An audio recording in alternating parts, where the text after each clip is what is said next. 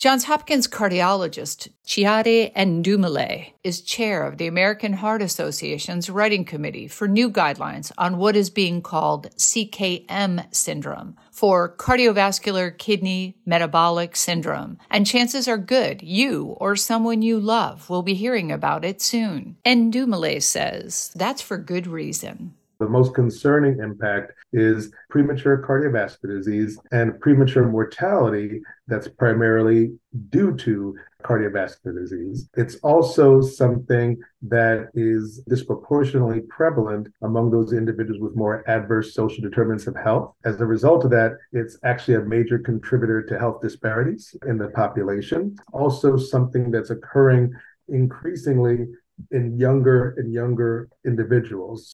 Ndumele says taking this holistic approach should enable earlier recognition and more effective management. At Johns Hopkins, I'm Elizabeth Tracy.